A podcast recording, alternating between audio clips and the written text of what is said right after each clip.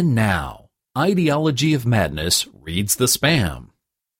From Lois. Thank you very significantly for your fantastic details. There is certainly definitely a lot to understand, and as I glimpse close to, I preserve hearing distinct points of view, some that are really wise, and other individuals that are quite unbelievable.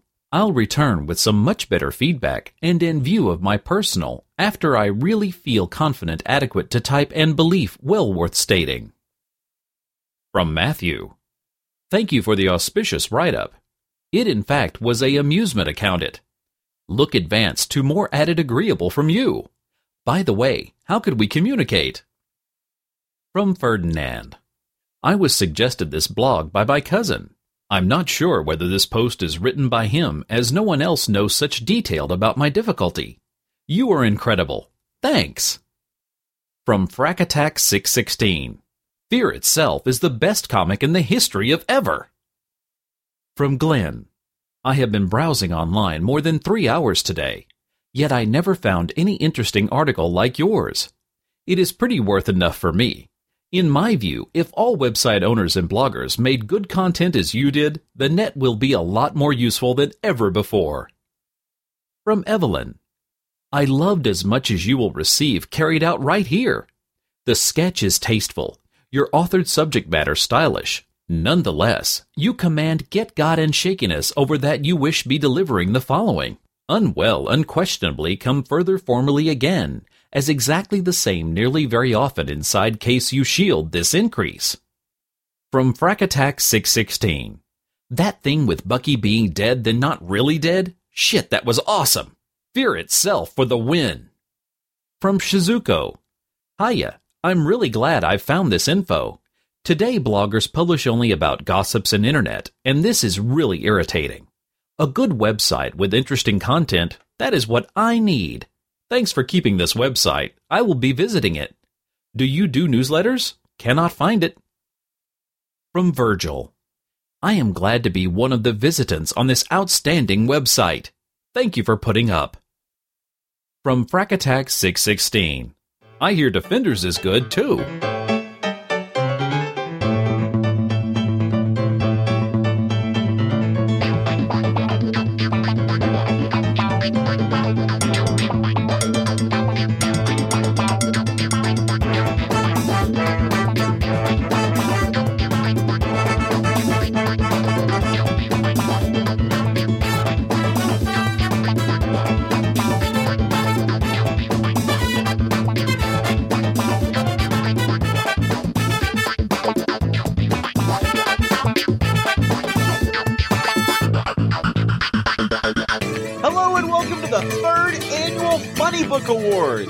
I'm Aaron. Woo! I'm Polly. This is Wayne. This is Tim. This is the soccer mom. Hey, soccer mom. How you guys doing? I thought we were replacing him with Jed. I'm more attracted to Andrew. That's fair. Oh, if you guys had, I mean, I mean, I could. If you guys want to replace me with Jen, I I would sign off on that. That's that seems common sense. Well, word on the street is that Andrew is very generous in bed. Right, Paul? That's what I hear. Uh, That's, that's, what, that's what you hear. you forgot about Fear the Con Four already? Come on. On the other Yes, side of the yes. I forgot about Fear the Con 4. Don't Oh. remind me. No. so, uh, uh, you know, he, Andrew's a soccer mom, just like Jennifer Blood. That one comic that we read, Aaron. that's right. Did you like Jennifer Blood? It was okay. Yeah, I liked it. I liked Yeah, it. I think I'm going to pick up uh, issue two. But uh, you know, I just read the issue, the first issue of Jennifer Blood. Jennifer Blood was a comic that uh, Jen recommended to us on, on last week's show, and uh, I, I kind of dug it. So I'm gonna, I'm gonna check That's- out the next one. That's the one where she's also a highly skilled assassin. That's right. She's soccer mom and killer. She's Gotcha. like you, except that she's cool at night. That's right. trying to think of a witty comeback, but man, I got I got nothing. And on that Your note, face. Your mom. Ugh. Oh, there we go. Somebody needs to make a mom joke for Wayne. Now, you yeah, know- dude. Why? No, no, no. This is an issue. Why would you cripple my Wonder Wayne like that, Paul? Wonder Wayne. Wonder Wayne. Is that like Yeah. the Oasis song? that is an essential part of his character. If you look at his character sheet, that is one of his core concepts, and you you you crippled him. I did. I did. I'm like Lex Luthor. I'm No. Wayne Lex Luthor. You, you, you've got much In more so hair. many ways. So, you know, uh, we had Jen on the show last week, and on our website, we had, you know, our show banner for, for that episode, which has her show logo, the panda, you know, rolling on top of a six sided die. So funny book awards, huh? And and Andrew sends out a note this week that says, "Hey, anyone else look at that panda graphic from this week's show and think I'd hit that?" And so the conversation goes around all of us about uh, you know whether or not uh, you know we think the panda wants it. And Paul just kind of hangs back in that conversation. I abstained a little bit. Yeah. Uh, Paul, well, until- would you or would you not fuck that panda? if it was an actual panda, probably not. No, no, we're- we're talking panda about it. costume. There you go. There you go. Because we talked about kickstarting a, a panda costume for your wife, and I believe your response to that was, er, yes, please. well, you know, the sad thing is my wife is still convinced that I should be the one wearing the chicken costume. I'm not sure this is the best idea. Well, see, now you guys will both have a costume. She can be wearing the panda suit. You can have the chicken suit on, and oh, no, no, that's just wrong. That interspecies relationship. yeah, that I'm I'm uncomfortable with where this. is. because human chicken isn't interspecies. Andrew, No. You you will not be forgiven for putting that mental image in my head. I just I just hear you know Paul walking into the room, you know, and there's the panda, and he starts singing to her. I'm gonna make love to you, panda. I'm gonna lay you down by the fire. You know, I you just kinda- all are a bunch of dirty cluckers. I, I have this image in my head that they have a bunch of animal suits in one closet. they play Noah's Ark every week. two by two, two by two. Uh, this week we're gonna play Squirrel Kung night. It's not Panda. Squirrel Night. Uh, so on that funny happy note,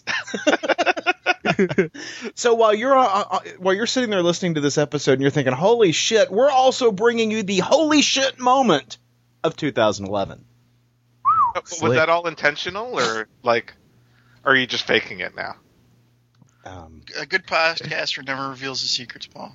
It's Paul, either a transition or it was ridiculous. One of Here's a secret, Paul. If he's with you, everybody's faking it. that's true. Oh, Oh, oh! Nice. Look at Wayne with a joke. That was my holy shit moment well, no. Paul Paul learned it from his mom. So there you go, Wayne. That one time Wayne made me laugh. It was in July. The holy shit of 2012, early in the year, really. Yeah, yeah, yeah. early contender, 2012. I have to say, this was probably the easiest category for me out of every category we did. Mm. It was, I had, it was it was tough for me. I, I went back and forth between two for some time on this one. without a doubt, not even close. My choice for holy shit moment of the year was uh, during Flashpoint. Joker revealed as Martha Wayne. That, was, that was the most jaw dropping moment of the entire year. Was that issue? There were a couple of moments in that issue that were really shocking, but that was by far that was the one I'm still talking about to this day. You know, uh, when I was thinking about the the moments that uh, surprised me or really moved me in 2011, the first thing that came to mind was uh, just how how evocative the, the scene was in Ultimate Fallout, uh, Ultimate Fallout number one, at the funeral of Spider-Man, where Aunt May and Mary Jane and Gwen are walking up the uh, the the path to the church, and the little girl, you know, asks Aunt May, you know, were you his mommy? You know, did you make him breakfast? And you know, I, I found that scene to be very moving, and I mean, it still it, it has stuck with me. since I- That scene kicked me in the gut. yeah. And, and I mean that that was just it was just so well written it was so well drawn but I'm absolutely right there with you Wayne in terms of, of, of what I select as my holy shit moment of the year is uh, Flashpoint Night of Vengeance number two where we where it's revealed that Martha Wayne is the Joker um, I just thought that was fantastic I think it's one of the one of the most brilliant uh, bits of, of storytelling uh, that we saw this year in 2011 Yeah, I'm. uh So I was debating between two as well. Uh, it was either going to be that moment or the last page of the New 52 Detective Comics number one, where you see Joker's face hanging on the wall. Mm. Um, but I think because of the emotional impact of Flashpoint Night of Vengeance number two, that gets my holy shit moment of the year also. Wow. Andrew? Well, I uh, I was going between two. Uh, one, my, my runner-up was, was John Stewart blowing up Mogo in Green Lantern Corps 61. That was But- my Good one. Too. But the one I settled on was also Flashpoint, but not Flashpoint Night of Vengeance. Mine, just for steer st- stupidity, not necessarily because it moved me so much, but just where you just sat there and said, "Holy shit, what is that guy doing? What is he thinking? What is going through his head right now?" I picked Flashpoint number one, last couple of pages, where Barry Allen's having uh, uh, Batman strap him to a lightning rod on top of uh, Wayne Manor and coat him in flammable characters, because that that's the right thing to do. Yeah, in that the rain. was the highlight of all of the Flashpoint miniseries for me was that moment. And much like Wayne, I still talk about that on a semi-regular basis. Timmy, what'd you have? Um, you know, it's it's kind of funny that I, I'm. We all, a lot of us picked Flashpoint because that's that's where I'm going, but I'm going a little different way. Uh, mine was the uh, end of Flashpoint Five when Flash gave uh, Batman uh, his his father's letter. Mm, That yeah. was pretty moving. That was another kick in the gut moment. So Yeah, that's that was an excellent scene. That's kind of surprising that we all chose something from Flashpoint and all something to do with Batman. Yeah, So did well, I anyone think that have might a, be a. Oh, sorry. Go ahead, Wayne. I was like, did anyone have a big anticlimactic moment of the year besides me? Um, besides sex with your mom, So crippled. Heroes for hire number one. shots fired. it, for me, the biggest anticlimactic moment of the year, the one that they built up for, well, for a year, threw into the press, led up to the death of Johnny Storm. That was the biggest letdown of a storyline of of a death because it was obvious when it happened that he didn't die. Nobody would have thought he was dead if they hadn't, you know, released all these press statements about him being dead. They had to come up with a way to say, "Oh yeah, he died a bunch of times and we just kept bringing him back" to justify them calling it a death. By far biggest anticlimactic moment of the year, the death of Johnny Storm, who didn't even stay dead for a year. And there it is. There's a lot, there's a lot of comic book movies that came out this year. That is Uh, true. five, I believe. If I'm not, if I if I counted them correctly, I think I w- had five. Well, if you count Dylan Dog, Andrew. So Yes. Being being a resident movie person, run those down for us, Andrew. Well, The ones I could think of off the top of my head uh, are Dylan Dog, Cowboys and Aliens, Green Lantern, X Men First Class, Thor, and Captain America. And I guess that actually comes out to six, doesn't it? Because apparently I can't count. Well, it's the new math. So yeah, those those damn kids. What about X Men First Class? Yeah, I had that. Yeah. Do you have a stroke, So- Wayne? you smell Wayne? Can you smell toast? I can't because I made some. That's the second question. uh, so, all right, for my best cover, uh, sorry, for my best comic book movie, uh, I, I this was another one where I came down to two, Andrew, and I'm going to immediately enrage. this, Yeah, I'm going to enrage you. I'm going to enrage you. no, don't do that. But go ahead. There's there's only one answer for this. So I'm warning you. I'm going to pick the wrong answer in your opinion then, because I was going back and forth between Thor and Captain America, and I finally settled on Captain America. I, I did it for a couple of reasons. Uh, you know, I loved Chris Evans as Steve Rogers. I also loved Chris Hemsworth as Thor.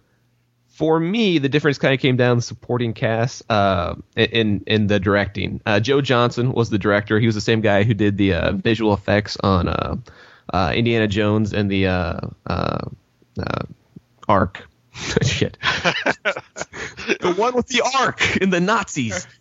Wait, they all had Nazis. Damn. Um, but I love Hugo Weaving as the Red Skull. I love Tommy Lee Jones as Colonel Phillips. I love Sebastian Stan as Bucky. Um, and, and again, it had Nazis. I'm a huge World War II guy. I had to go with Captain America. Tim, tell me why I'm wrong. Well, I'll tell you right now, you're officially a movie critic, so that means you're always effing wrong. 'Cause That's every fair. time I read one of those people on the internet, they're they're wrong. There is one movie. There's one movie I've been waiting for my entire fucking life. It's Thor. Okay, it had, it had action. It had an action hero, not a little wimp. This dude was ripped. He they had to they had to let out his suit because he was too ripped for this movie halfway through it. Okay, they uh you've got Natalie Portman, so that, you know you got good you got good hotness there, and you know there was a couple of honest laughs throughout that movie that were sprinkled in that just mm, and made it. And when he's whipping some frost giant ass, oh, there's only one movie. It's Thor. I don't want to hear it in anybody else's movie. Anybody else can say ditto. That's about it. Say ditto or else. Wayne, what, Wait. what, what's your favorite movie? X Men First Class. Really? Thor didn't even make second place because I put Captain America over Thor as well. I thought out of the two, it was the better movie. But First Class surprised me. I did not expect to like it as much as I did. I went in with low expectations and was completely blown away. It just it was a really good X Men movie. I liked how it played in with history. I've uh, I got all of these movies on DVD for Christmas. I've just gone through rewatching them, and it was a good year for comic book movies. All three were incredible, but X Men First Class just pushed out the others for me. You know, uh, X Men First Class kind of came out of nowhere for me in that I didn't have any expectation for it at all. You know, having seen, you know, X Men Origins Wolverine and it having, you know, sucked so hard and if possible having sucked harder than X Men 3, um, you know, I really didn't expect X Men First Class to be any good. But I mean, you're absolutely right, Wayne. Um, X Men First Class was fantastic, and it was a, it was unique storytelling. Um, it was a, it was a great idea to you know tell the story of mutants in the '60s. I thought was, I thought it was really good. However, there really is only one movie this year, and that movie is Thor. Thor had everything working against it when you're making a movie like that. I mean, it it would have been so easy to fuck that thing up. I mean, to, for it to just look ridiculous, for it to sound ridiculous, for you know, for you not to be able to relate to the character. Captain America, I think, is an easier movie to make because you know World War II is grounded in history, and you're just making it a little fanciful. Whereas in Thor, they're introducing to the world all of these you know crazy Norse gods and a whole different way of looking at the universe. I mean, they're having to introduce this mythology, and they did it right. I mean, you you you you you bought into it. You you you that they made that world real. Um, I just I think Thor was an, a spectacular achievement, and and Tim's absolutely right in that you know this is the movie we've been waiting for. I think Thor is fantastic, and it's the movie of the year. Now, Aaron, how many non-Anglo people were there in New Mexico again in that movie? Oh well, there were uh, well there was uh, Yeah. and now, and real quick, just to address Wayne's pick, uh, you know, Wayne, I, I also, just like you and Aaron said, it- I did not see X Men First Class coming. I really enjoyed it. And if that movie was just James McAvoy and Michael Fassbender for two hours, oh my God. Yeah. But, you know, their part was super strong. I thought there were other parts of that movie where it kind of, kind of, it kind of struggled for me a little bit. But, but just to interject there for a second. now Paul, yes, you understand? I'm the tiebreaker. Uh huh. Ooh. Wait, no, there is no tie. No, there's no tie right now. He could tie it up if he I picked Captain tie it up. America. Don't Yeah. fuck Which it I- up, Paul. Don't I, fuck I, it up. I, am sorry, I gotta go with Cap. I Yes! go with Cap. I, I- as much as I loved Thor, and I did love Thor, and, and this is a problem with both of the movies. Both Thor and Captain America, I felt both were anticlimactic. what? I felt Thor, was, yeah, with the big fucking hurricane shit. I thought that was stupid. You're stupid. You are fucking. well But I said, Aaron. Captain America was a little anticlimactic. okay, hold too. on, hold on, hold on. Okay, so there's a big fucking storm in the Thor movie. What's he the god of, Paul? Thunder. yeah, okay, not- yeah. Yeah, so a storm was what? Appropriate. I, I didn't say it wasn't appropriate. I just thought it was stupid. You're stupid. But uh, on the flip side, I also felt like the Red Skull being done in by the Cosmic Cube was a little like anticlimactic at the end of Captain America too. But nonetheless, I enjoyed Captain America more as a film. I thought it was more visually appealing to me. Um, I, I enjoyed the hell out of Captain America. Um, you know, You know, I- Captain America could have beaten out X Men First Class for me if they would have just had the song from the old radio drama. If they would have had, if when Captain America throws his mighty shield, that that would have pushed it over the top. What the hell, Aaron? We're breaking news right now. We are rebranding this fucking podcast. Yeah, it's gonna it's funny Aaron books and with Aaron Tim and Timmy. Yeah, And a bunch of ass clowns. Hey, I'm Well, just a new guy. I- I- May- what if you maybe we could all agree on at least what the worst comic book movie of the year was. Absolutely. Well, Green and I, Lantern? Dylan Dog. Oh God, I forgot about Dylan Dog. what I I don't say, even know what Dylan Dog is. I've never heard that name before he- before now.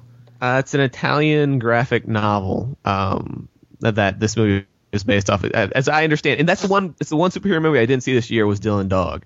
So I don't. I, it, I hear it's based on a private detective. That's really all I know. Did any of you guys see it? I saw it. Paul, I saw tell it us in more about it. theaters. Bam. Sucker. Tell us more about it. sucked. It sucked so bad. Well, okay, it didn't suck. I'll give it this. It was like a halfway decent episode of Angel that you pay ten dollars for to see on a movie screen. Did it have, at least have David Boreanaz in it? No, it had uh, Superman. Charisma Carpenter was Charisma Had, Carpenter. uh, it had Because gay, I'd pay ten dollars for Charisma Carpenter. Hell yes. no, there was no Charisma Carpenter. There was gay Superman. Um, Brandon Routh was in it, Hmm. And uh, the the Wolfman from Being Human. That already sounds better than Green Lantern. The BBC version or the US version? The You U.S. know what, version. Andrew? Did, did, did- you don't. Never mind. Oh, never mind. Never mind. So my worst, uh, having not seen Dylan Dog, uh, I took Green Lantern as, as being the worst, and I know uh, Tony Mast is screaming at his his iPod right now at me, but uh, would he Green? Lantern, he really enjoyed Green Lantern. Ugh, Tony. Yeah, and Uh, The only two people in the world. Well, you know, uh, well, here's what I find interesting is we're all arguing about you know which one is the the best superhero movie of the year, and all three are Marvel properties. All three that Yes. we really liked are Marvel properties, and when we come out and say that the worst one is the only DC property released this year, Well, okay, so let's be honest. there were some other comic book movies, not Marvel or DC. There was Green Hornet, Ugh. which was Oh, it was yes. awful. You know, we Oh. mentioned Dylan Dog. There was Priest, which I actually enjoyed, and my I, even though Dylan Dog was bad, I have to say, I thought Conan was worse. that's not really a comic book. It's movie. not a comic book movie. I, that was not a comic book. Robert movie. E. Howard Because it's based off a novel. long- Yeah. Blah, blah. Yeah. All right, then I'll take it out. Dylan Dog gets my vote. More So than did Green he- Lantern. Dylan Dog. Did Wow, he just now I've- for Captain America and then bash Conan in the same three three minute. He did, yeah. Paul Knife is coming out. Paul, Paul left me torn. I don't remember. I don't know which one was worse, Green Lantern or Green Hornet. They were both horrible. and I saw both of them in theaters. Green Hornet was worse. I got to be honest. I thought Green Hornet was worse. It's a tough call. They were At both Green really, Lantern really had bad. Am I the only one that sort of ha- enjoyed Green Lantern a little bit? No, I enjoyed it. Because it wasn't great, but it was okay. I don't. know- I wouldn't put it on my worst list, especially Oh. in a year with Dylan Dog and Green Hornet. I Yeah. remembered enjoying it until he got the ring.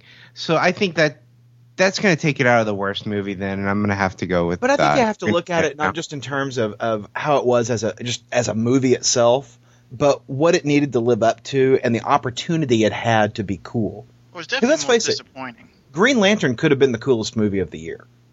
Had they done that movie right, that movie would have been righteous. And uh, you know, there's there, I, there is very little there to laud in the Green Lantern movie. So, That's- Aaron, what are you picking? For best movie, Worst movie. oh, worst movie, Green Lantern, absolutely. So we got two Green Lanterns. We got Dylan Dog, Green Hornet, and Tim. I go Dylan Dog. Two Dylan Dogs. Okay. Wait, So wait, again- wait, was Batman under the ri- no? What? The, well, that's actually best. Sorry, forget it. Keep going. Disregard. so, uh, Green Lantern is the only one with two votes. No, uh, Dylan Dog had two. But Dylan Dog had two votes Yes. too. Good grief. So two two I'm categories just in. two people here watch Dylan Dog. Yeah, seriously. two movies in, and we have two ties. Awesome. Oh This is wait, just ridiculous. can I go with the series finale of Smallville? No, Was that this year? No, that was last year. That was It's not balls. a comic book movie. I think that Yeah, was. that was- I think that was. 2011. Yeah, that was 2011. Oh, No, you oh. can't. oh, all right, then I'll go with Dylan Dog. But if we could, I would change my vote to that too. But Aaron, okay, you're moderating this thing. Get, a, get control of your podcast. so, so we so far two categories, no clear winner. That sounds about right for us. Yeah, but we might have a clear winner on best publisher. Bet we don't. I bet we do. All right. Well, Aaron, since you seem to have uh, contradictory feelings, who do you feel is the best publisher this year? Well, I feel like everybody wants to say that DC is the best publisher of the year. If you say Marvel, I'm going to donkey punch you. Just And- and and you know DC certainly made a very bold move this year, but they made a bold move because you know they they really didn't know what to do with the properties that they have.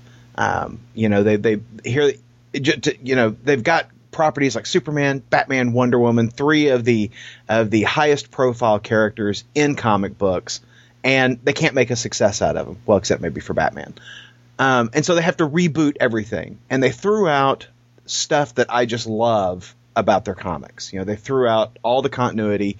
They, you know, we're, we're now moving through this whole thing where every single character they have, we're having to figure out who that who those characters are. So you're getting very similar story beats in every single story they're telling right now. I think it was a bold move, and I think in the long run it's probably going to be a good move for DC.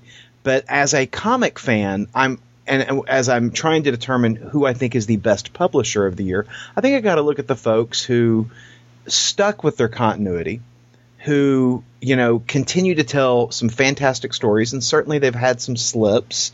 But I, I, I really do honestly think that Marvel's the best Okay. publisher out there. Okay, I, I gotta get it. I gotta get in here right now. Uh, Aaron, Yeah. I have been listening to a few, just a couple back episodes of Funny Books during my hiatus. Every time, and this is a semi-regular occurrence for you. Every time we talk about the future of the hobby, what do you say is key to the future of the hobby? Naked ladies. No, seriously. Wait, no, I like that. Day and date digital.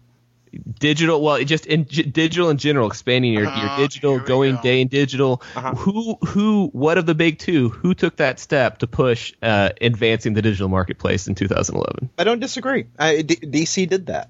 And i'm saying that if for the hobby as a whole we can i mean we could talk about individual properties and we could Mm-hmm. but i'm just talking about for advancing the property as a whole just ignore i, I i'm not even want, don't even want to look at the reboot just for going day and day digital and forcing marvel to come along with them now Uh-huh. I, I got to give the nod to DC for advancing the comic book uh, hobby uh, into the next into the next step of its You know, own. without even taking the reboot into account, well, definitely not taking the reboot into account, I don't think it's even clear cut which was producing the better books before that. I mean, DC was struggling, but I still think they had some great books over some really big missteps over at Marvel. I mean, Marvel for me, the Ultimate line is running great, but other than that, I'm not really that pleased with what Marvel's putting out right now for a lot of their books. I mean, without a doubt, DC gets Best Publisher for me this year. Between Flashpoint, which was a wonderful crossover, which, you know, cro- we've hated crossovers for a while now. The reboot itself, the titles that came out of the reboot, and they had some great titles leading up to the reboot. We were upset that some of these titles were ending to be rebooted, especially Wonder Woman, for example. Wonder Woman was a great book all year long, leading up into that finale. And then we were upset that it went away and had to come back as something new. Yeah, DC by far 2011 was the year of DC. Wayne just foreshadowed an explosion that's going to happen later on in this podcast. Paul. So, okay, I, I I have to go with DC again, not because of the reboot, even though the reboot was, you know, was did a, a ton for comics, but because of the digital announcement. Um, you know, I, I really feel like whereas Marvel, you know, they announce things to the press like the new Ultimate Spider-Man and you know Don, Johnny Storm dying, and you know they, they they put out these press releases that ruin their comic books, and you know yes, you bring in a ton of people into the comic shop that one day, but DC has done something for comics as a whole not specifically for one specific comic. I mean, we just had someone on the show last week who was never into comics that went into comics just because of the DC reboot. Um, you know, between digital and the reboot, I think they they have done more for comics this year than anyone has in multiple years. Yeah, know, and I- look at her I as think- the example. She's not just reading DC books either. DC got her in the door, and now she's reading everything. That's just a sign that what they did is good for the whole industry, not just them. But you know, here, here's the problem that I'm having with DC right now. Again, they're telling the same stories in almost every single book they're they're they're releasing right now. Um, the the reboot wasn't for me, you know. So while they're bringing in new folks, and I think that's great, they're losing me week over week on their books. I, and I'd have to say, Marvel's losing me just as much, just as much between foreshadowing between events like Fear itself and the shoddy writing and the the way their universe is put together. Marvel, the Marvel universe is not an interesting place for me right now. Other than a select few books, which we'll talk about later, I feel like Marvel is just not very interesting. Yeah, I completely agree. DC pulled me in in 2011. Marvel really pushed me away. I dropped almost every Marvel book on my list in 2011. Yeah, I mean, eh, I, I, personally, in terms of quality of books, I'd say DC and Marvel are about a wash. I'm not going to say either of them are doing a super great job at, at the quality of the books, I, but I say they're about average. I, they're about even, in my opinion. Well, Tim, how do you feel about this? Um, well, yeah, I I feel like the reboot was more a marketing ploy than it was anything else, and to me that that shouldn't be rewarded. By the same token, Marvel releasing all their all their stuff to Yahoo and USA Today shouldn't be rewarded either. So I'm I'm voting for Top Cow, and I'll tell you why. It's not just a throwaway vote like I'm voting for Ron Paul. I'm, uh, I'm voting for Top Cow because of the fact that they have, you know, five dollar trade paperbacks. They have an initiative to try to get you in the ground floor on a lot of their books, and it's the only publisher that's been mentioned in this conversation that appreciates the uh, the journalistic integrity that is Funny Books by letting us read their comics. This is true. I, I- I, that's a good point, Tim. I, I, I- I agree with every point Tim made. But with three votes for DC, I think we can safely say that DC was our best publisher of 2011. Now, do you guys have a worse publisher? No, I don't. I don't really want to do worst It's not really, I- I- not Uh, really Blue Waters. We want these people to send us free things, so I don't want to call anybody the No, I've I've got one. I've got, and I heard Aaron. yeah. All right, well, go- go ahead, do it. Uh, uh, for me, Atlas Comics. Atlas- oh, is that they're the people who do the, that Phoenix book? Yeah, remember they had this big announcement. Atlas Comics is coming back after all these years. Atlas Comics is going to be the next great thing. Blah blah blah.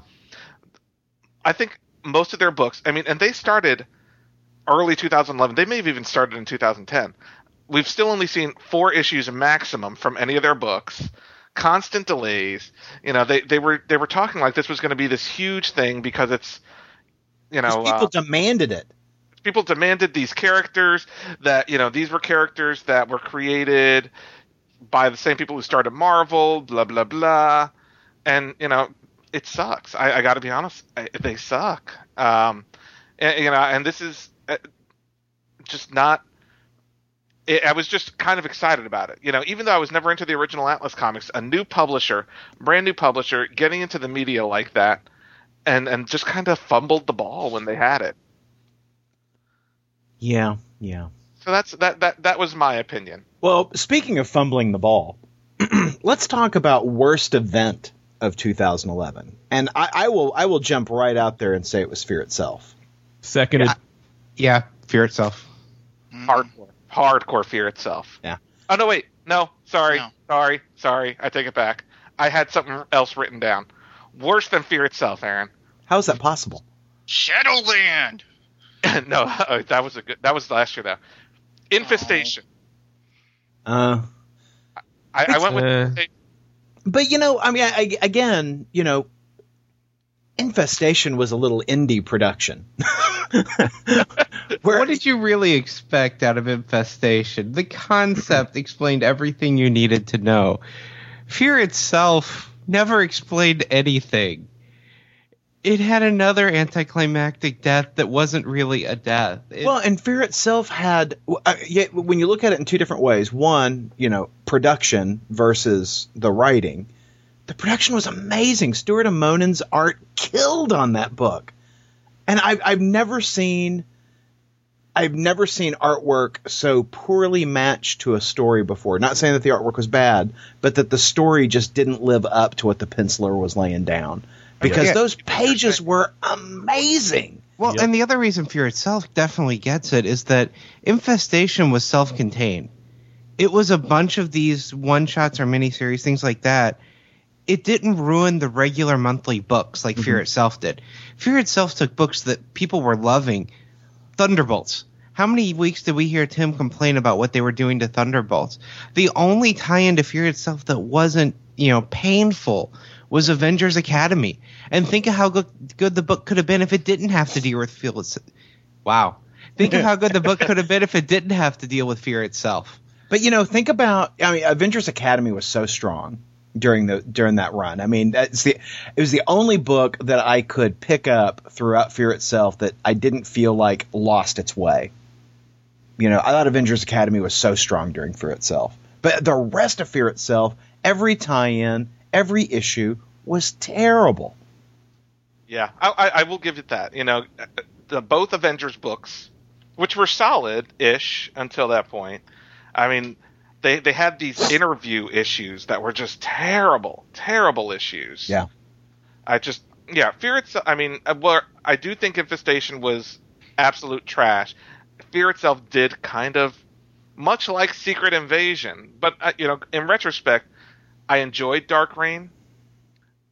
However, Fear itself ruined the Marvel universe much like the end of Secret Invasion did for me. Because Yeah. remember, we all dropped Marvel for like a year after Secret Invasion, and you know, then you know, some of us went back and read some of the Dark Reign stuff and enjoyed it quite a bit. Yeah. But I don't feel I'm going to have that same feeling Well, going but I back and reading the Marvel now. But you know, he- the the funny thing is, is that Secret Invasion at least had an impact on the Marvel universe. I mean, whether you like the ending of that sto- that story or not, uh, Secret Invasion has had a lasting impact. It's a story that they continue to come back and touch point on. Um, you know, it's like Fear itself never happened. Well, essentially, Fear itself in issue 7.1, 7.2, and 7.3 undid everything that happened anyway. Right. You know, Bucky came back alive or never died. Right. Thor is alive, or you know, I guess never died too. You know, it's just poorly, It- it's poorly ba- planned. Bad, bad, bad, bad story. Now, I, I do have to say, the the one the one person that came out of this unscathed was Stuart Immonen.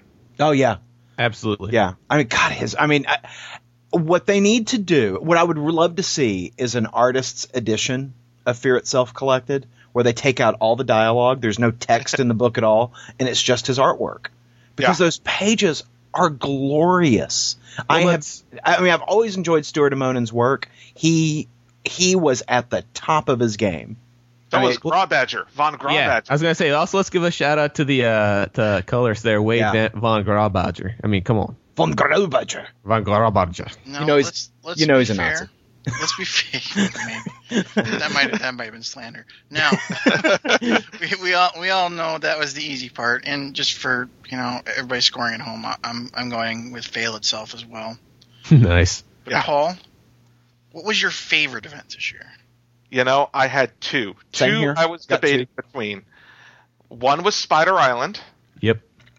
The other was Artifacts. Hmm. Those are my I- two.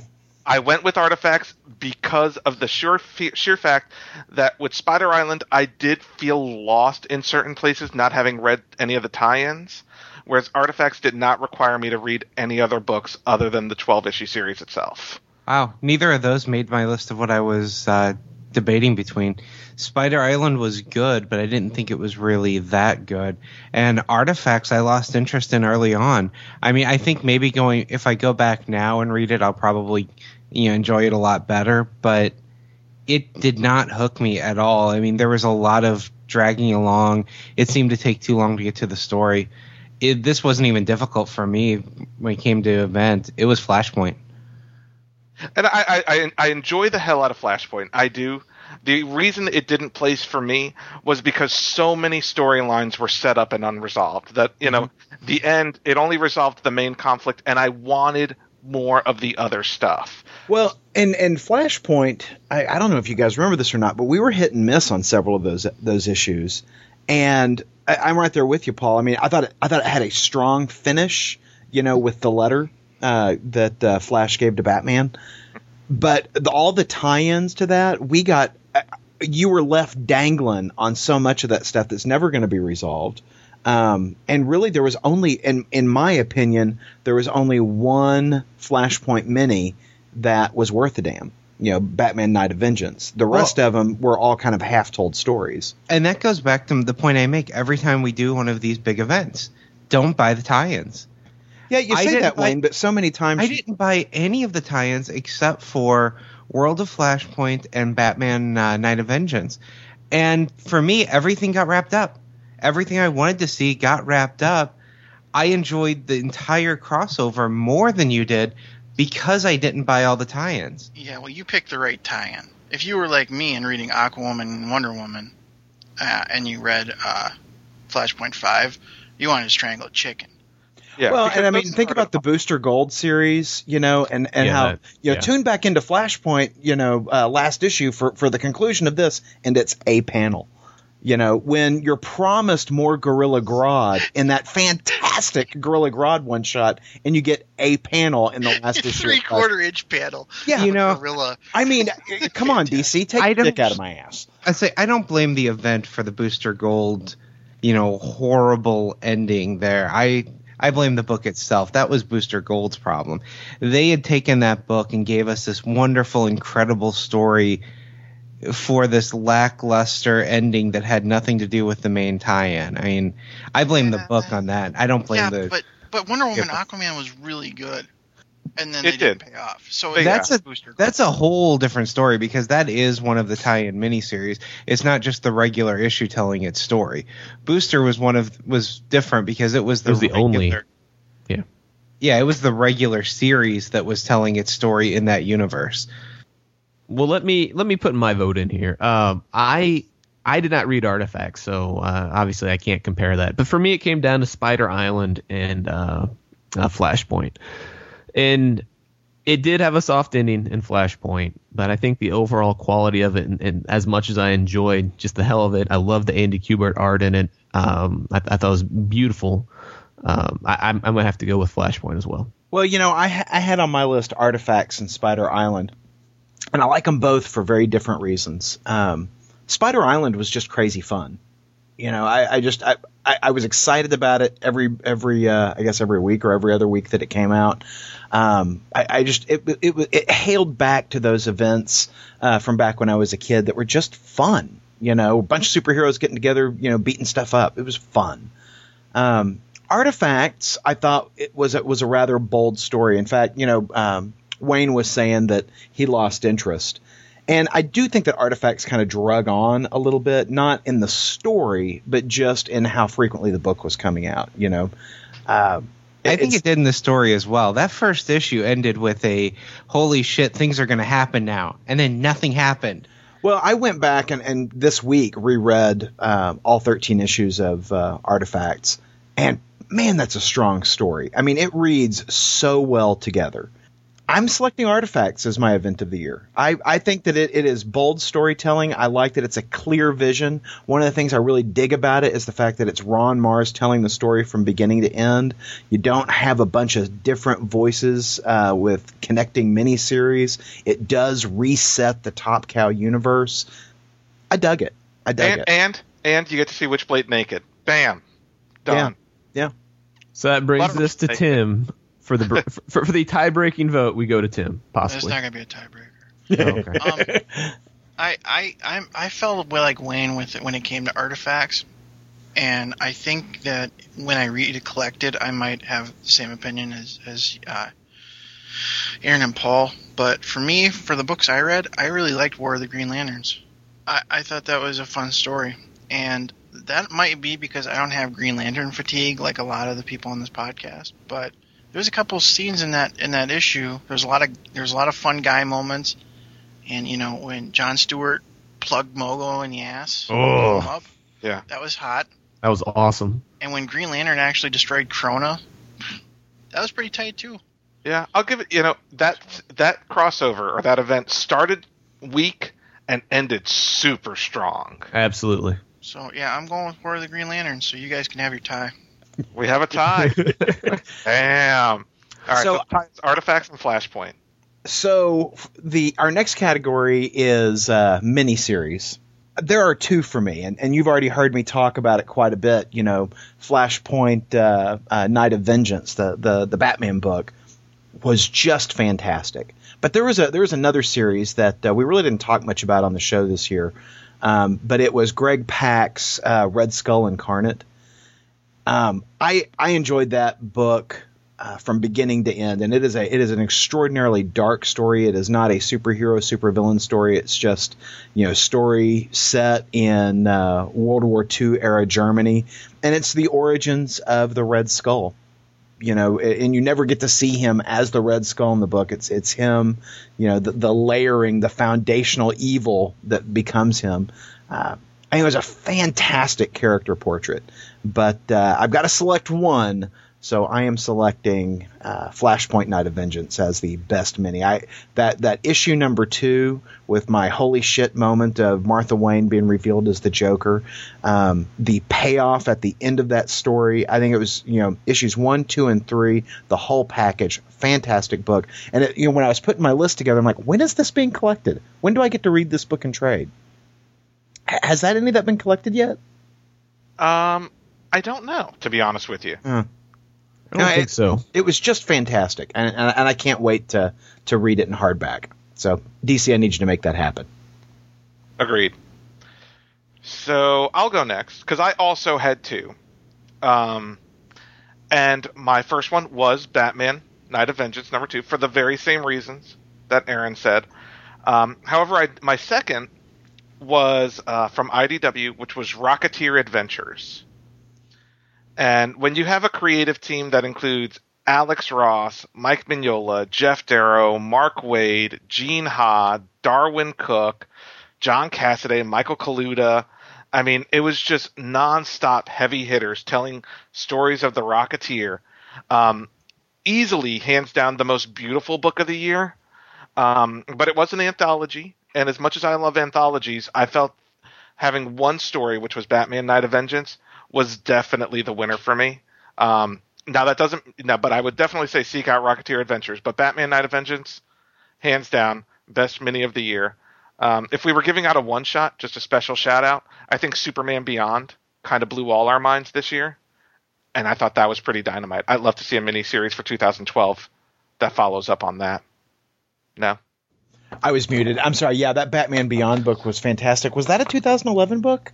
yeah, Superman Beyond was uh, number zero was in 2011. Yeah, not Batman Beyond. Yeah, sorry. Beyond. I'm sorry, but yeah, no, that was a fantastic book, and as a one shot, it was it was uh, it was certainly a winner. So I had three that I was bouncing around, and uh, no big surprise. Batman: Night of Vengeance is one of the three.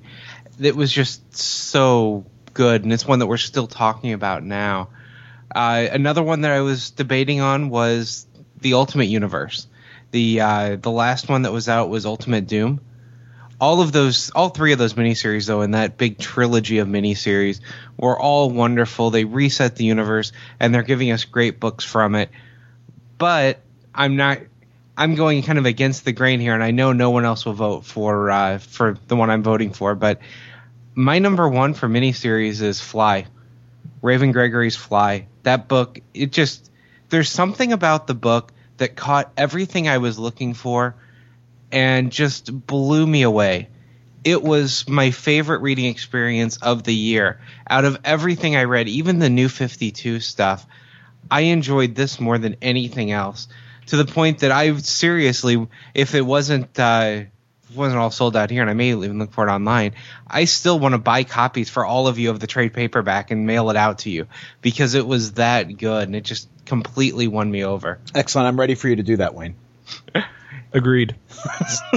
Send me your addresses and you'll have uh, copies of the Fly Trade paperback on their way to you. Sweet. 'Cause I Awesome. enjoy- I enjoyed this miniseries that much that I'm willing to put my money behind it.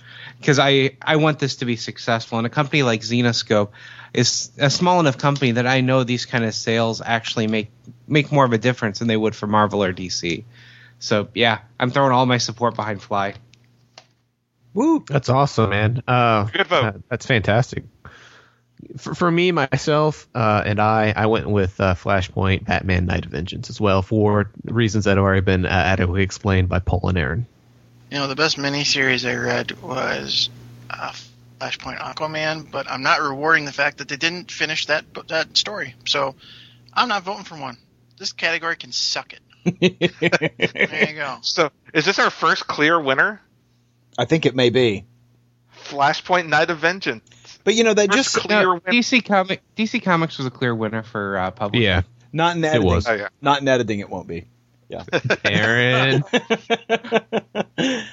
you know, uh, I, I I think it really does show the high point because I that that's just I think that's going to be one of the books that I talk about even going forward into 2012 because the Batman Night of Vengeance was just fantastic.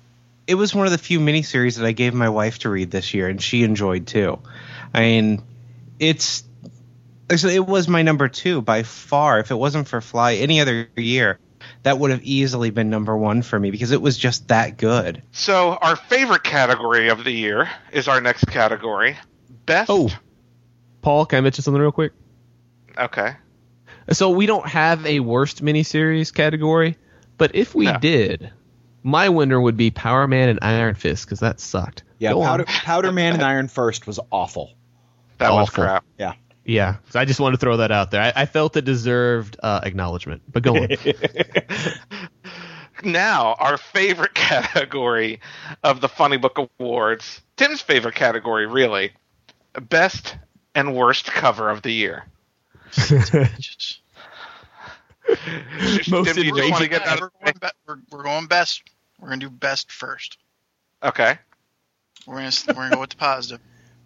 And uh, I guess because this is the you know the the uh, the uh, the Tim area of the show, apparently stupid. Um, I picked Amazing Spider-Man 672 as my best cover. Describe the cover to us. Uh, this is the one where Peter is uh, he's got like the, the Spidey bottoms, but he's shirtless on top of the tower with Mary Jane wearing the Spidey top Oh yeah, yeah, that is a good cover. against the horde of spiders. And I, I picked it also because it's one of uh you know one of my buddy Wayne's favorite artists, Humberto Ramos. Oh yeah. Yeah. There you go. Well, Andrew, what was your favorite cover of the year? Well, uh, I had a lot of great, great covers. You know, I loved uh, Chris Magic number two. I enjoyed Shinku number one. Shinku. There was a couple from the War of the Green Lantern that were just beautiful, but I ended up settling on Green Arrow Industries number one Flashpoint tie-in. Uh, it, it's the picture of, of Oliver Queen there with his with his heavy duty assault rifle, shotgun. With I don't know why you need to put a giant scope on a shotgun, but still, and he's got the little uh, choir of missiles behind him, and it's just it's just gorgeous. You know, if we did have a best one shot category, that one would have gotten it for me. Yeah, absolutely. But I, it, of course, that uh, let's see, the cover is by uh, uh, uh, Victor. Orange Stash. No. No, that's who wrote it. no, the the cover's by Victor uh, Kalvachev. But it was written by uh, our good fri- friend uh, Pornsak Pistachio. Porn sack. Who is going to get the honorary title of best writer name for the year? That's one of those ones we don't vote on. You just kind of hand out. Yep. So, uh, uh, Paul, how about you? Well, uh, well, I agree on Shinku, though I feel Shinku 2 had a pretty dynamite damn cover. Um, I I have to say my favorite cover of the year was Daredevil number 7, um, which features uh, a snowy scene. Yeah. Is that the Uh, one where yeah. he's doing the snow angel? Yeah, where Daredevil is doing a snow angel on top of a water tower, and um, it's just this subtle piece, and it's just like a, just much like the series, it's a Daredevil we haven't seen ever, um, and it was just I, I thought it was a dynamite, dynamite cover. So I'm going to go with Daredevil number seven. That was actually in my my top uh, couple of, of covers because I do love that cover, and I, it was that Paulo Rivera or uh, that was Paulo Rivera who did that uh, that cover, isn't it? It was. Okay, and it's just it's a great cover. But I have to say, one of the things that I was really struck by this year were the covers to Red Skull Incarnate. Uh, David Aja did these fantastic covers that uh, you know the covers either look like they were from Nazi uh, propaganda newsletters or Nazi propaganda posters. You know, really had that that World War II era feel to them, and they're just so effective. Um, I, am going to go with Red Skull Incarnate number two, which has this image of the Red Skull, uh, you know, uh, speaking to the troops down below him and, and, and whatnot. I mean, it's just it's a fantastic uh, uh, representation. You know, it has has the Red Skull out there with the with the little Nazi salute and and the the lined up uh, Nazi legions and the flying uh, Nazi bombers in the background. It's just it's a fantastic cover. Looks like it came out of the Smithsonian or something out of their you know the historic archives. Uh, I really love it. Wow. So none of us picked the same cover because mine is Booster Gold number 46. And I think we all picked covers that just really spoke to us. Booster Gold 46 was during Flashpoint, and it was the one where Doomsday, you see his uh, his right arm and his right leg and the bones coming out of it, and he's holding the ripped off front star from Booster Gold. It's like, that was a powerful, powerful Doomsday picture there. I could see that. That was a good cover. I'm feverishly googling all these covers as we talk about them. I am now, too, Paul. now, uh, really, I think what everyone is most interested in, though, is uh, what did we feel was the worst cover of the year? You know, I don't have a worst cover. Really? I really don't. Wonder Woman number one. Green Lantern Corps number 58. Green okay. Lantern Corps number. Okay, well, hold okay, on. You can't just say the numbers. You got to describe the, the cover. Well, Aaron, you will remember this one because you, in particular, had bad feelings about it. It's the uh, Green Lantern Corps number 58 features uh, John Stewart uh, thrown down with Kyle Rayner, uh, and it's the two of them in the center of the cover throwing punch each other, and then surrounding them, there's just this big. It's like someone puked green oh. over the rest of the cover, and yeah. they're just running into each other. These constructs, and it's just it's awful. Yeah.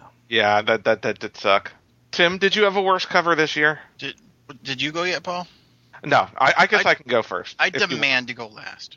All right. so my least favorite cover of the year is actually a series of covers, and I'm going to go with the covers for Fear itself. Um, I hate, hate, hate when the logo of the cover takes up more than the art. Um, you know, these are comic books and I felt the Fear Itself logo was kind of crap to begin with.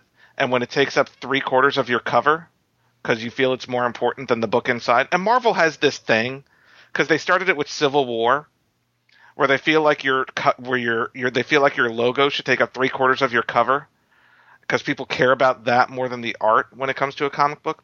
And they continued it through Fear Itself, and I felt the cover design on Fear Itself was just lacking and boring um, for a series that was supposed to be so important.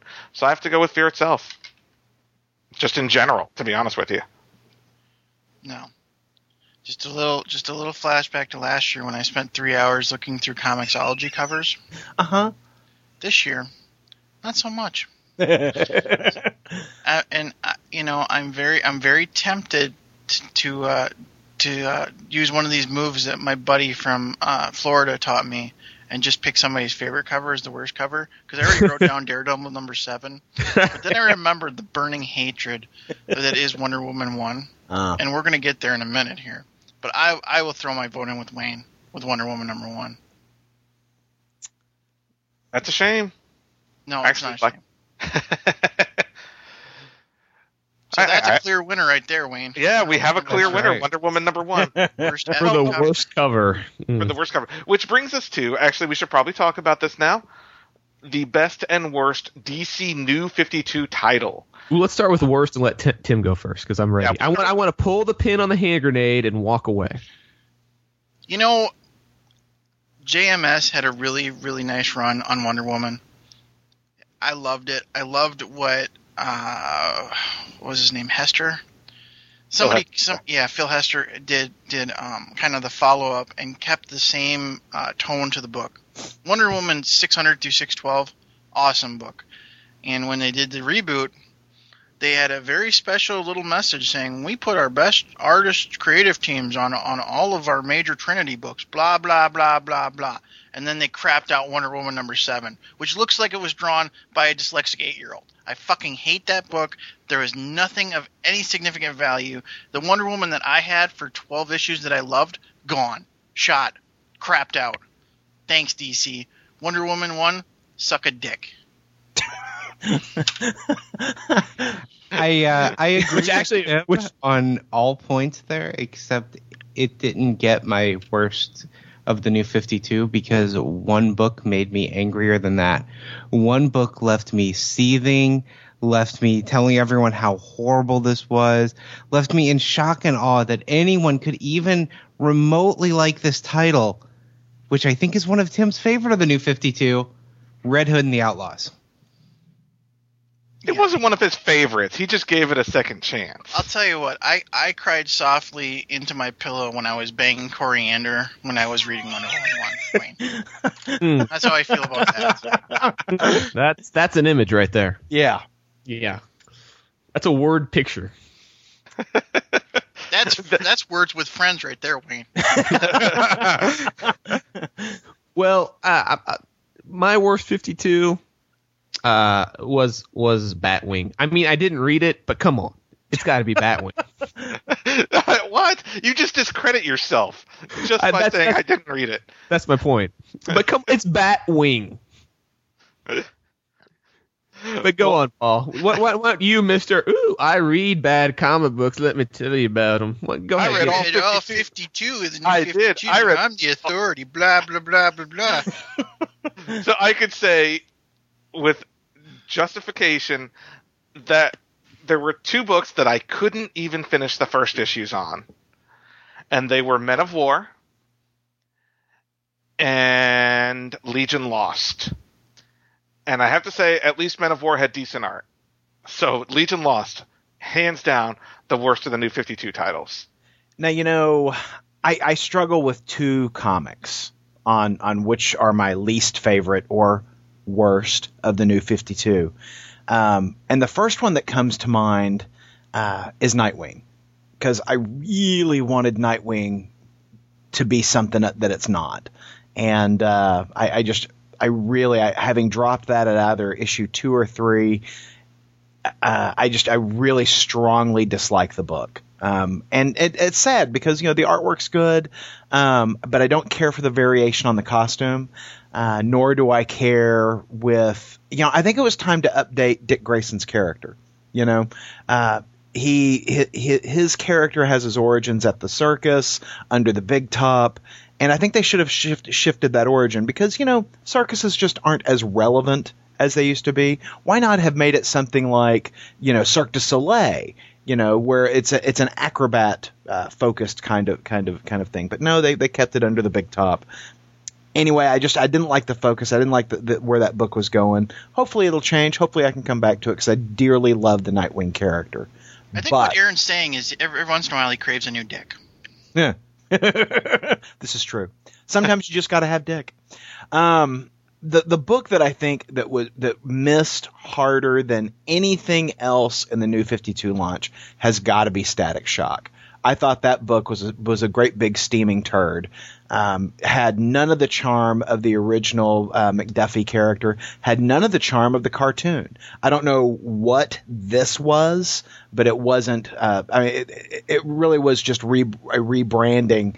It was New Coke, is what it was. it was there was nothing. All it had was the label of, of who the character was, but had none of the charm, character, background, anything that we that really made Static Shock who he was. Completely abandoned the core concept of that character. Absolutely hate this book. So that's how you really feel about that one. That is how I really feel about that one. All right, so we've all heard the worst, and I think we all had different books, didn't we? Yep. Do let's see if we can agree on a best, which I'm, I know we can't either. Nope. So, what Ti- Tim? Why don't you go first with best new Fifty Two book? Batman and Robin. It's very easy to me. Batman and is a Robin good is. Batman and Son. It's, it's friggin' awesome. I love it. I love Damian Wayne. I, I, I was nervous because I liked the Dick Grayson Damian Wayne chemistry, Um, but this book put all my all my fears to rest. It's it's been awesome. Andrew. Well, you know, the, one of the reasons I picked a worst uh, book, well, my worst book was one I never read, is because out of the out of the 52 that I have read, I didn't feel like any of them actually earned the title worst. So, but out of the best, I thought it was pretty clear. I I gotta agree with Tim. Actually, I gotta go with Batman and Robin. wow, we might have a clear winner on this one. Wayne. Well, yeah, I mean, uh, I am. I'm more surprised than anyone to be saying this, but Batman and Robin. It was. Uh, I hate Damian Wayne, but I still. I like what they're doing with him in the book. I'm like, I like the writing of the book. It's one of the few Batman titles that really hit for me. It's everything about it is what I was looking for in Batman. Yeah. So three votes, Batman and Robin. Wow. All right. Well, I, I, I I'm not going to give it a clean sweep. I'm sorry. It, it was close, but I have to go with Animal Man. Animal Man was the most surprising book of the New 52 for me, and every month it is my favorite book of the New 52 to read. I adore that book. It is so well written, which is surprising to me considering I don't even like the writer, um, Jeff Lemire, who wrote that crappy Superboy book last year. But this book is just so awesome. Now, you know, uh, if you had asked me when we were on the issue twos for the new 52, I think I'd have had a different answer for you as to what my favorite book is, but I, I really am suffering some new 52 fatigue. Um, I, I am reading Animal Man and I am reading Aquaman uh, digitally right now, and I'm enjoying both of those. But I would have to say that the book that I am enjoying the most out of the New 52, the one that doesn't fatigue me, the New 52 book that when it comes out every month, I'm ex- I am regularly excited for, uh, a book that that feels like it's brought some continuity forward, a book that the character, the the main character, doesn't seem to be trying to figure out who he is. You know, there there, there is an established character there is Batman and Robin. I, I that that Batman Batman and Robin book is just freaking fantastic. Not only su- is that it surprises me to say that, but I it's my favorite of the new Fifty Two. not only was it a uh, you know a clear cut winner, you have no idea how ecstatic I am to hear that you've been reading Aquaman because we need to talk about this on the regular series. I was so torn for my number one between Aquaman and Batman and Robin. If it, if I didn't go with Batman and Robin, it would have been Aquaman. Yeah, I was surprised you didn't go with Aquaman. It was so so close. So I gave Aquaman for another category, but yeah, it's so close between those two. Yeah, So Batman and Robin, clear cut winner of the new 52. and deservedly so. I, I think Batman and Robin is a solid book, and it's Absolutely. everything that I'm not getting elsewhere in the new Fifty Two. And it's got DC's uh, young Loki and And- Damian Wayne. And I gotta I gotta say, you know what? Uh, I, I I was very excited for the the the Superman books in the New Fifty Two, and the deeper I get into them, the more disappointed I'm becoming. You know, I'm Yeah. having I'm having trouble with Superman. I'm having trouble with Action Comics, and I enjoyed the first two issues of Action Comics, but three and four I'm having some trouble with. Now, A- Aaron, did you try Animal Man? I did, yeah, and I, I'm I'm I haven't read this week's release of Animal Man, but uh, I am current uh, one through three. Okay. I think Animal Man is dynamite, it, but it, it is. But a I like very- Jeff Lemire. I know that that that uh, Paul's not wild about him, but uh, you know I really enjoyed his uh, Sweet Tooth book. And I have to say, I've never read his Sweet Tooth, but I did read some of his original graphic novels, um, and I just I I didn't care for them. I like his quirkiness, Yeah, but I, for me, the the Superboy was just terrible. Yes, Um, it was. But Animal Man, and, and I like it because it ties into Swamp Thing, which is the reason Tim doesn't read Swamp Thing anymore. But the way those books tie together is just fantastic. yeah. And if we'd have been voting after issue one or issue two, it's very possible that I would have been torn on whether to vote Animal Man because I enjoyed those first couple issues so much, but the series kind of went away from me. Yeah, I got to say, issue one would have still been Animal Man for me.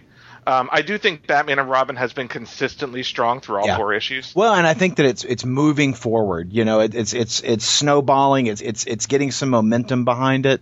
You can see the handwriting on the wall. Bad shit's about to happen. I'm digging the book.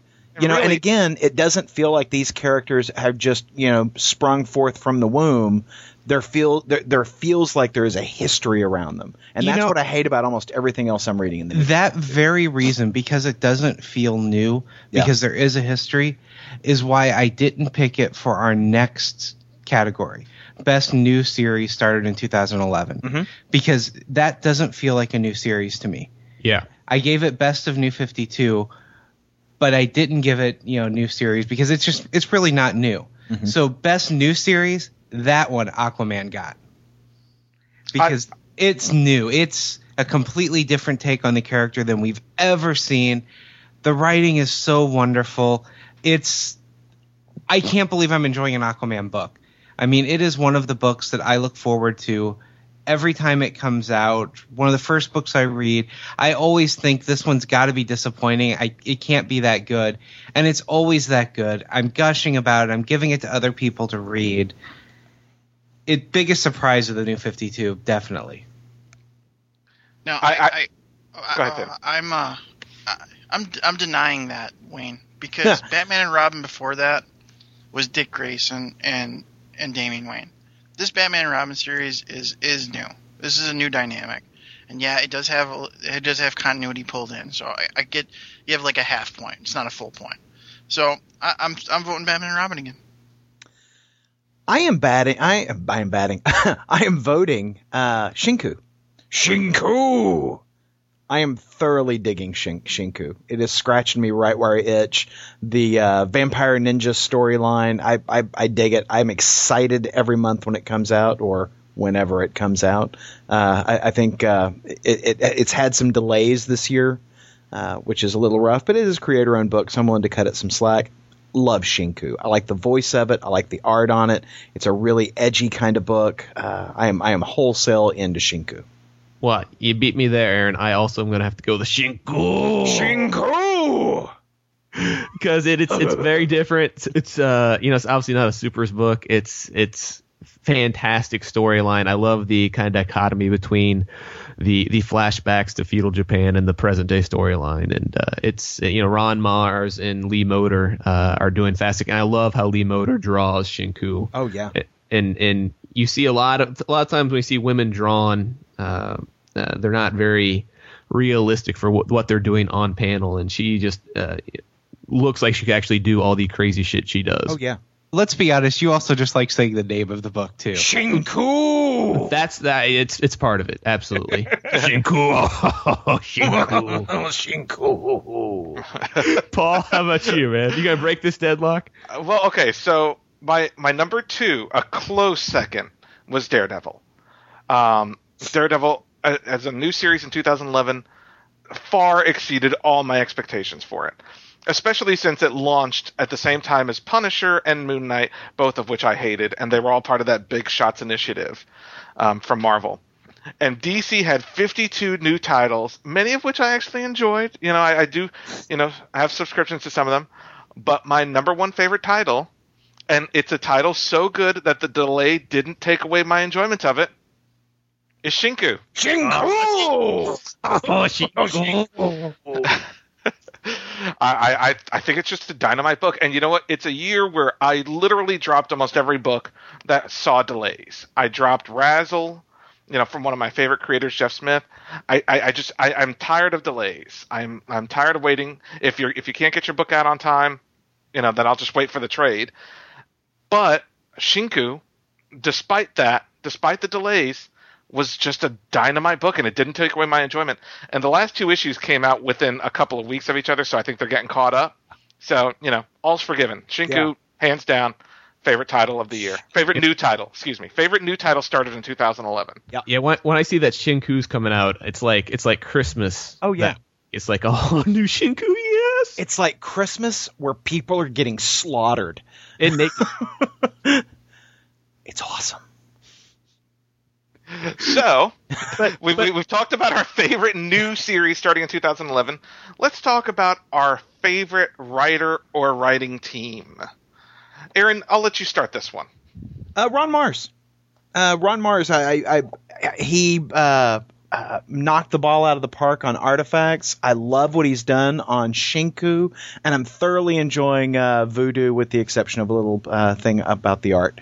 But uh, and that's just the character design of the alien. Everything else, I think, in that book is fantastic.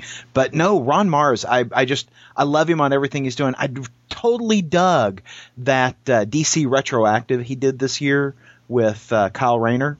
Yes, more than any of the other retroactives, that one that got the point of what the retroactive was supposed to be. It actually felt like it was a story told during that time period. None of the others felt like that. Yeah, I I just I, I Ron Marz. Ron Marz is my uh, my writer for 2011. You know, I feel like if I had read Artifacts, I'd probably pick Ron Marz as, Marz as well because you know I loved what, what he does on Shinku. And Shinku. On the other hand, I also love Paul Tobin for what he did for eight issues on Spider Girl. Uh, yeah, but at in the end, when I had to look at the entire year as a whole, I went with Dan Slott because that guy, I don't know what he's taken, but he is a madman, turning out two issues of Spider-Man every week. Uh, he's really for every me, month. Let's clarify, he's not sorry, that much madman. Sorry, sorry, sorry. My my mistake. Two issues every month. Uh, you know, he's really brought Spider-Man back from a place where I didn't, I didn't want to read him. Uh, you know, he, has got a great story, he's got great dialogue. There's Black Cat in a milk bath. Ooh. We can thank him for that. And uh, uh, you know, he took away the spider sense. He he kind of worked out that whole death of Marla Jameson. It is Marla, right? Yeah. Uh, it, I I just think it's been fantastic all year. Tim, I had I had two names written down. Uh, I had Kieron Gillen from Journey into Mystery, and I had John Rogers from D and D. Oh yeah, John John Rogers in D and D. Um, just the, the book has this fun, like camaraderie humor to it that is kind of rare. It's pretty rare for a book to make me laugh out loud, and D and D make, makes me do that almost every single issue. But the reason I went with Kieron Gillen is Kieron Gillen is tapping into the Norse mythology that I haven't felt since Walt Simonson. Yeah. And so I, I, I, had to go with I had to give the nod to Kieron Gillen for his work in A Journey into Mystery. Well, and I got to say about Kieron Gillen is that you know sometimes you hear the story pitch, you know that uh, that he's going to be writing. You look at the story pitch, and you're like, mm, I'm not if I'm interested in that. Oh, Kieron Gillen's writing it. I'm in you know, because he's all, I mean, he can take something that you just know that other writers wouldn't be able to deliver on. And he does. I mean, it is, it is solid across the plate every time when he throws that ball out. I mean, the, the, uh, Journey into Mystery has been fantastic and has, you know, it was, it was a spinoff from Thor and it is much better than Thor is. It, it is, and it makes me not miss Thor. Yeah. Which, yeah, yeah, you're getting your fix. Surprising. yeah. yeah. All right, Wayne. All right, I'm going with the only man that was able to write a Fear Itself tie-in that I actually enjoyed. Christos Gage, Avengers Academy. It's a good pick. It's a good pick. I think he incorporated Fear Itself into his book in a way that was uh, organic and not and that was pretty rare to see in event in events when it came yeah. to crossovers. It was a tie-in, but it focused on the characters. It wasn't a throwaway story because the characters were actually impacted by it, and the events of it are still continuing on, having an impact on the characters. I mean, I hated everything to do with Fear itself, but I still enjoyed my you know the book I was loving despite being the tie-in, and it didn't suffer for it. That was impressive to me. Paulie? So I had a couple I was choosing from. I, I love Ron Marz. We, we, you know, Ron Marz is a friend of the podcast. You know, not to kiss his ass, but he did some extremely, extremely solid work this year. Um, between artifacts, I've enjoyed his run on Witchblade, which did come to an end this year, which you know was a pretty big deal. Um, you know, Voodoo, I enjoyed the first four issues of. Uh, you know, Ron Marz, uh, great writer. Love Ron Marz. Dan Slott was good because you know, based purely on volume. You know, I mean, the dude put out all these books, and you know what? Very few of them weren't that good, but there were some missteps along the way. I mean, let's be honest. You know, not every issue of Amazing Spider-Man is a nugget of gold. No, every issue, Paul. Like the one written by Christos Gage? Yeah, that was a little off. yeah, that one sucked. um, but I will say, I think my favorite writer of the year, the one whose whose writing style I have enjoyed JMS. Immensely. No. I, I, You, I'm you enjoyed that walk across America, did you? I loved it. Hey, JMS was a net zero because his Wonder Woman was so good it made up for the crap that was his Superman to leave him even so we could just not discuss him. I'm gonna go with my buddy Timmy, Kieron Gillen. I adore. I, I this is the second time I've used this word. I adore Journey into Mystery. I think it's a dynamite title. Um, I fucking hated Fear itself, but it made Fear itself better. um, it wrote Fear itself better than Fear itself was written. Um, not only that, the Christmas issue of Journey into Mystery was probably one of my favorite single issues of the year. Uh, and so Kieron Gillen, it gets it for me. A young, you know, the way he writes young Loki, I feel is just as strong as the way Pete Toma- Tomasi writes uh, Damian Wayne. And uh, you know, those are two of my favorite characters in comics right now. So Kieron Gillen. Well, you know, it seems like a lot of times it's easy for us to be negative, but looking at, at all these authors who hit Christos Gage, Kieron Gillen, Dan Slott, Ron Marz, I think it I think it really helps remind me that that there's a lot of really good comics coming Well- out, despite despite the way it may seem that we wax on about the ones we really don't like. Well, and think about the guys we haven't even mentioned that you know just don't really have the volume to really come up as as best writer. But you know, Daryl Gregory, his Oh, uh, yeah. Planet of the Apes book is outstanding. Well, John it's- Rogers. Sticking, sticking with Gregory's Raven Gregory. Uh huh. You know, he only Yeah. had he only had one book that I read, but it was so wonderful. I mean, And John think- Rogers on D and D, uh, uh, Paul Tobin on Spider Girl. There's Yeah, great writers. Mark Waid. Yeah. Well, and you know, one one of the series that we haven't mentioned, but is truly, truly deserving of an honorable mention this year, is um, Daryl Gregory's Dracula Company of Monsters. Oh, Absolutely. yeah, Oh, it's yeah. fan freaking tastic. You know, it, it may not have ended up on any of these lists, but it is truly worth your time. Yeah. Well, it was weird because I didn't feel like it felt into the miniseries, even though it was a limited run. Right. But I didn't really think it was an ongoing. Se- I, I had a hard time placing it, but you're right, Paul. It, it definitely deserves a lot of accolades. Accolades. Or alkaloids. Well, And- al- and- Altoids, Why can't we give them both? Why do we have to be so limiting? Well, you're either in one camp or the other. You either get your accolades or your alkaloids. well, you know, you need you need some heavy salt sometimes. But go That's on. What, what about your Arkanoids? I don't know what that. But stop making up words, Paul. am I, uh, God, am I the only one who knows what an Arkanoid is? yes. Wow, that's sad. I thought we all were, you know, similar age, but whatever. But let's move on to best and worst. oh no, let's let's move on to worst writing. We've talked a lot about the writers we love. Can, can we uh, see it in chorus? Hold on. Before we do this, let's put a little disclaimer. You know, we we love comic books. We truly love comic books. We love the comic writers, all of them who have been on the show. Great guys. However, there are some writers who have put out nothing but disappointing work this year. A- And I think I don't know if we're all uniform on this, I think but I can- know a couple of us are. Well, I think that that's for the second year running. Yeah. Matt Fraction has Matt Fraction. yeah. Matt Matt Fraction. Matt Fraction. I hate to say that. And you Matt know- Fraction voted for himself in this category. I know. I, And you know it's, what it's- he did because if you listen to his interview on Word Balloon, Yes. he even says he's a shit writer. No one is more down on Matt Fraction than Matt Fraction is. now now was because I, didn't hear this interview. Was he being self depreciating or, or was he being serious? He was being kind of a dick, to be honest with you. Listen to the interview. yeah. you Go know, great. I'll- I'll- why don't I just Google it, Paul? Thanks. Thanks for nothing.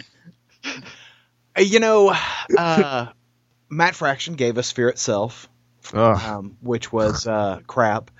Um, he has, Incomprehensible. it was incomprehensible. Yeah. yeah. well, and, And, by gave you the- mean shoved it down our throats and uh, ruined a bunch of decent titles. Well, and you know, he took a book, Thor, which I deeply wanted to love, that had the outstanding artwork of Olivier Coipel, um, and made it a book that I, I had to get off of.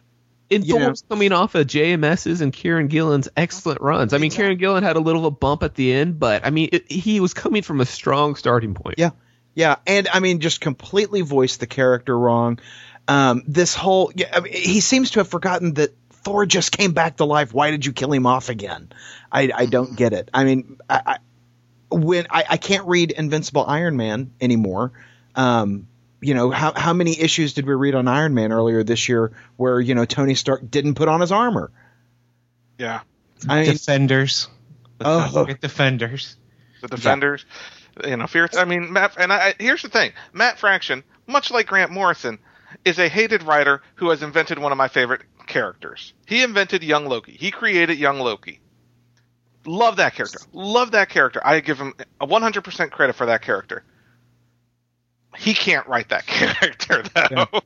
well, and and here's the thing: is I've seen Matt Fraction write amazing stories. I just haven't seen any in two years.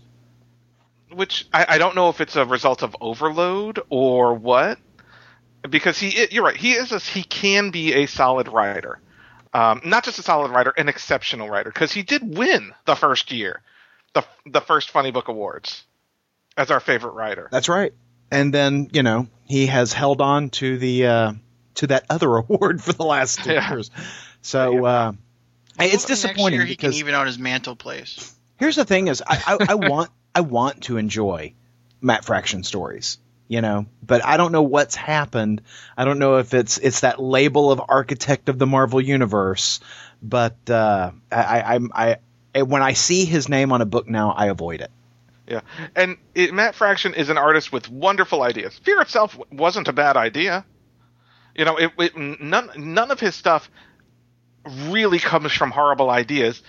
For me, what the problem with Fear itself was behind the incomprehensibility, the characterization Yeah. of every character felt wrong. Yep. Every character. Spider Man running away in the middle of battle because he thinks they're going to lose. Yeah. You know, Captain America being like this, you know, gruff, stupid, badass, like redneck, you know, forming this redneck army with guns to take on the serpent. Thor, you know, the way Thor talked pretty Yeah. much, you know, throughout the entire series. Yep. Know, he called And in his own book. yeah, calling Hulk a pain in the ass. Yeah. I mean, that's not Thor. Yeah. No, I Matt Fraction owns this award. We're we, I think that next year we have to call it the Matt Fraction Worst in Writing Award. I think we have to name the award after him. Oh, He's I our only repeat fair. winner. Yeah. So uh best artist or art team. Who wants to go first on this one? Aaron, why don't you go first? Oh crap, I gotta open up my notes. Hold on. All right, I'll go first. Okay. Um, I had a couple of I had a couple of artists to choose from. Um, none of you guys read A Tale of Sand, which was a Because graphic it's not novel. a real book. it is a graphic novel from Archaia by Ramon Perez. It's the Probably- Arizona Travel Bureau uh, Yeah. brochure, A Tale of Sand. Welcome to Arizona. Probably one of the most beautiful books I've read this year. Um, Francis Manapul, who you know does writing and art on the Flash, th- visually probably the best looking book of the New Fifty Two. However, I have to go with a man who had who, despite the odds, despite extra sized issues and shitty writing, still put out work on time all year with Stuart Immonen. He went from New Avengers to Fear Itself, and even though Fear Itself was garbage, literally, if you took out the words of Fear Itself, it would probably be the book of the year. Oh yeah, no, I'm waiting for the artist's edition.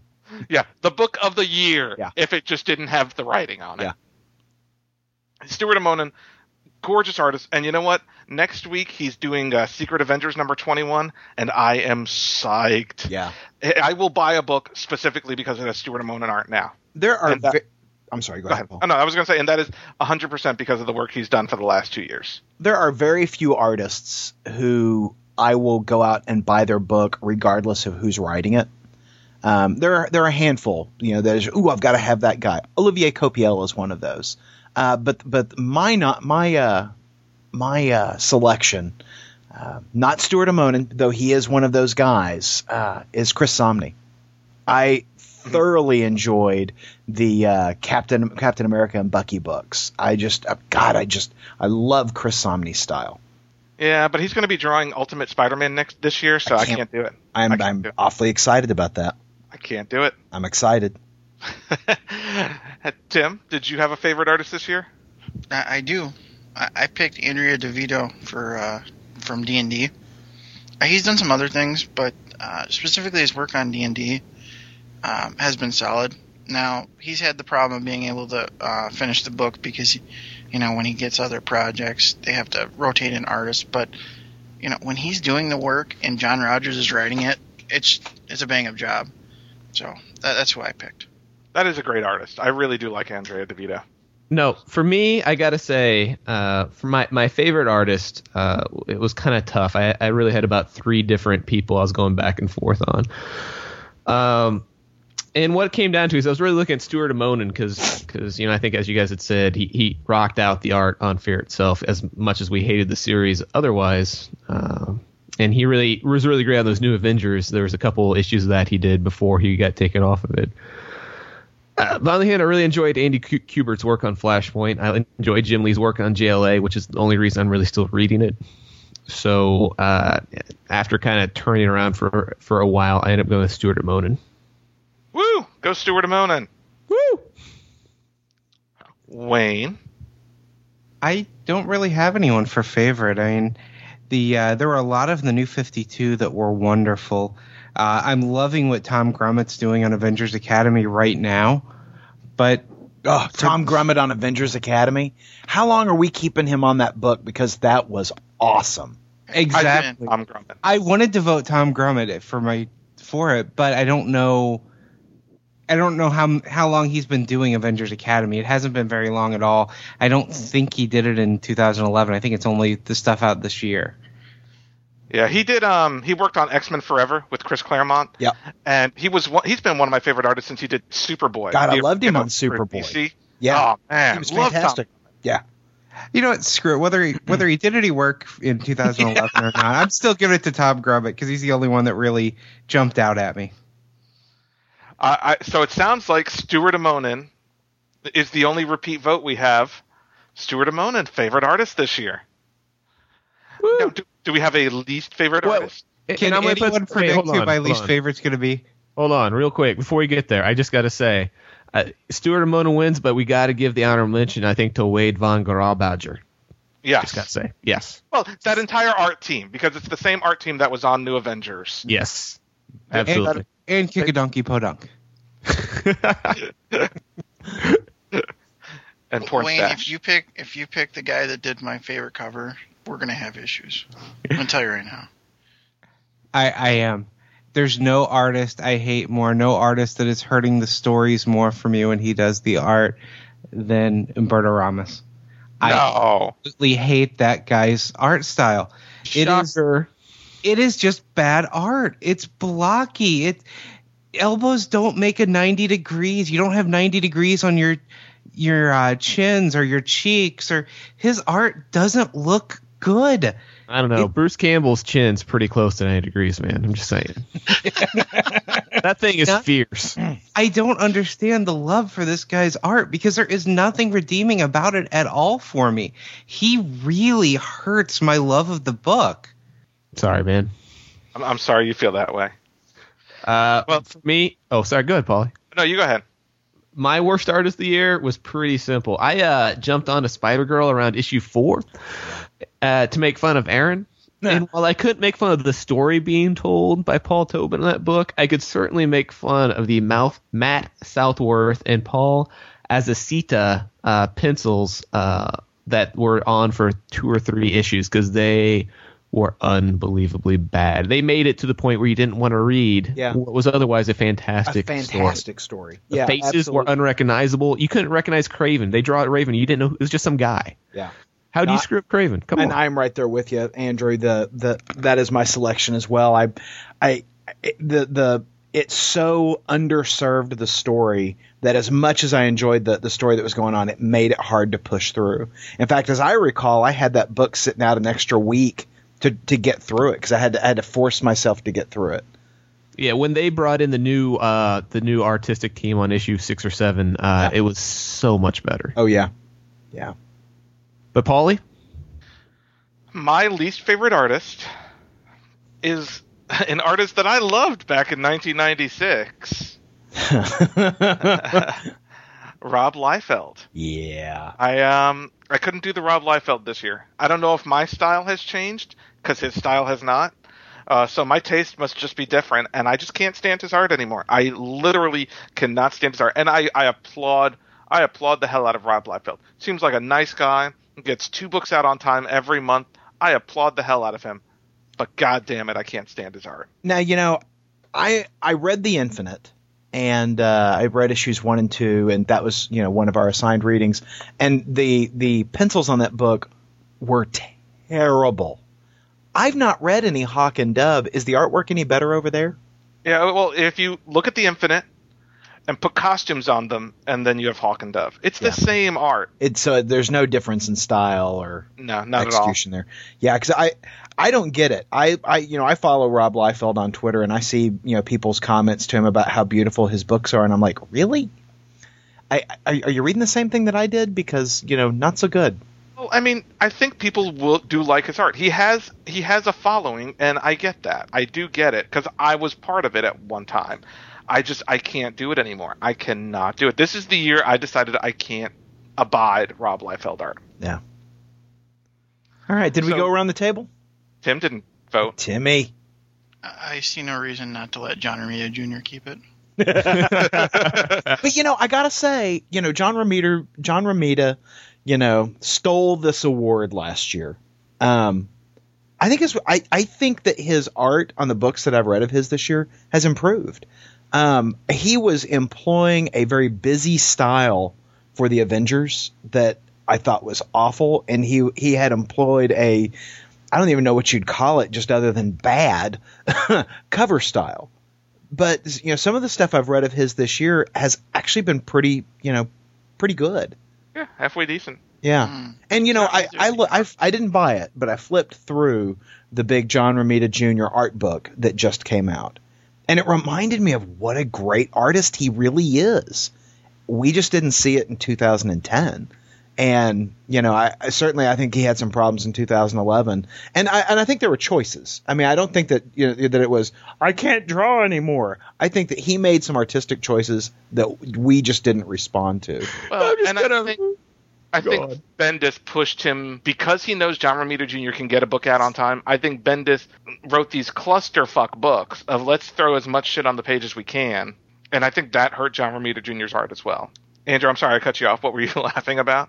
Is the moment gone? I know. I was just gonna say that's how I'm gonna picture John Romita Jr. talking for the rest of my life is in Aaron's in Aaron's fall, uh, uh, fake voice there because I've never heard him talk. So uh, in my brain, yeah, exactly. Well, I don't know. But yeah, that's that. I was just giggling about that.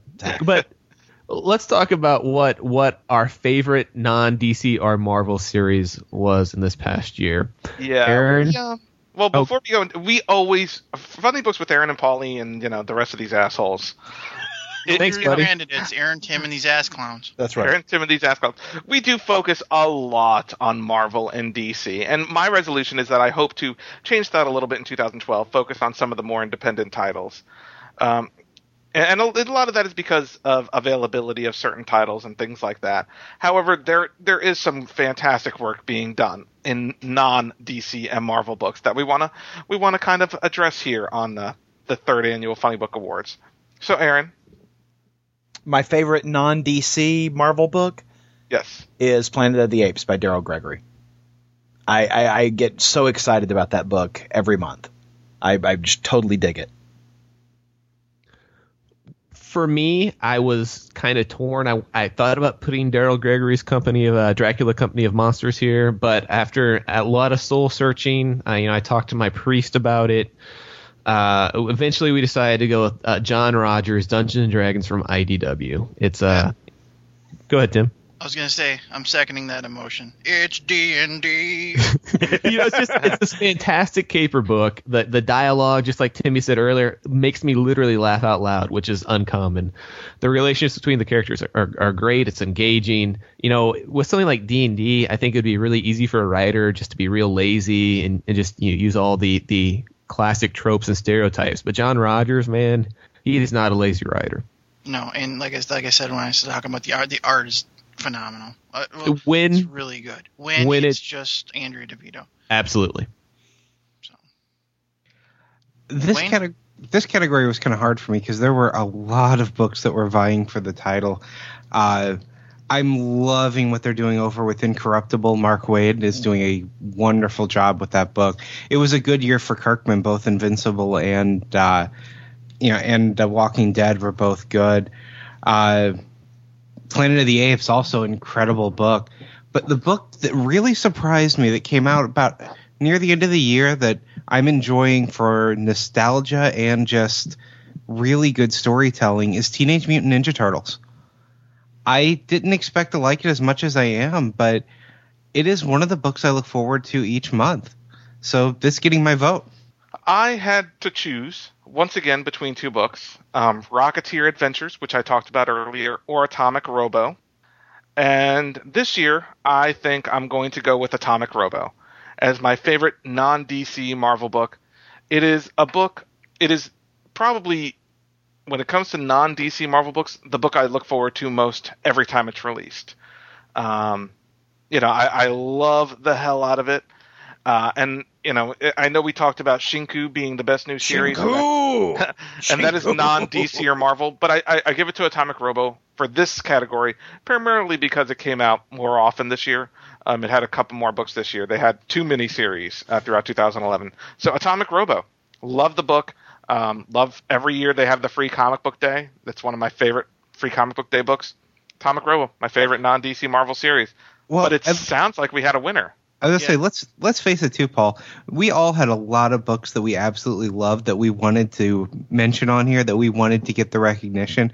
So we looked over these categories and we found excuses not to put books that we thought should have won certain categories in to let them win other categories so we could name them all. Yeah, yeah. You, I, I try to avoid repeats from section to section. Although I do have a little overlap, but uh, but yeah, definitely. Again, you know, Shinku is new. Uh, Dungeons and Dragons, I believe, actually started at the end of 2010. So you know, So D Yeah, and D well- Power Attack, that that that one right there. absolutely boom combo. I probably would have gone for D and D myself, two. but I dropped out when the artist when they were having problems with the artist for a couple of issues. They, I- yeah, I will hop back in because it is a dynamite title, and I, I am definitely looking for. When I say dynamite, I don't mean the company. I mean it's just a good book. it's a great book from IDW, and it, they do have little bumps there when when Andrea can't can't get everything done on on. it- It's a she, right? yes, No, it's, it's no, it's a dude. It's a dude. We looked him up. Sorry, when Andrew has he issues with that. So Yes, I. when he can't get everything on his own, it is the the art can get a little uneven and a little uh, frantic, but uh, schizophrenic. That's the word I was looking for. But uh, but but let's move on to the big two. Let's Yeah, talk right. about our, our favorite DC and or Marvel series. And for me, uh, it is a breath of fresh air uh, in the the superhero comic genre. It is a, a book that has completely re-envisioned the character, it ha- while preserving its continuity, um, and that's Daredevil by Mark Waid. Um, I just I, I really dig the book. The artwork by uh, Paolo Rivera, Marcos Martin is so unique and so refreshing. Thoroughly dig it. Daredevil. All right, For I'll go me- next. Or- Okay, uh, go go go, Paulie. Okay. For me, I, I love Daredevil. It almost made it. And in fact, what's kind of funny is the top three, for me, were all Marvel books. Considering Marvel is not my favorite publisher, you know, I, I read more from DC, but the books I actually read from Marvel are fantastic books, including Daredevil, Journey into Mystery, or Amazing Spider-Man. Yeah. Those were my top three. And I went with Amazing Spider-Man uh, this year. I think it was a, a great year for Spider-Man, the best year for Spider-Man that we've seen in many years. It was the year that brought me back to Spider-Man. yeah, truly a you know a revitalization of the character, of the writing, of the art on that book. A a solid book, very few missteps, but even the missteps still led to a book that was better than most of the others on the stands that week. Amazing Spider-Man was my DC slash Marvel book of the year. I I will second uh, Paul's vote there. I also have down Amazing Spider-Man. I thought it was it, much like you said, it was engaging. Had they had great organic character development. I loved seeing Peter succeed at science. I loved Carly as the new girlfriend. Oh, she was fantastic. And now the new ex-girlfriend. Yes, uh, you know, and, and unlike I know a couple people didn't like the loss of the spider sense, but, but I loved it, and I loved how that pushed him to become a better fighter without having to use that crutch. And uh, uh, and it's, this is also another book, one of those, those few couple of books where I will actually laugh out loud at spaces at, at places in it. How about you, Timmy? I have I have two of them written down. Uh, I have Journey into Mystery and Avengers Academy written down. Um, Avengers Academy has been very very solid, but I think I have to uh, point back to the love I threw for Kieron Gillen, and I got to vote for Journey into Mystery. Good book.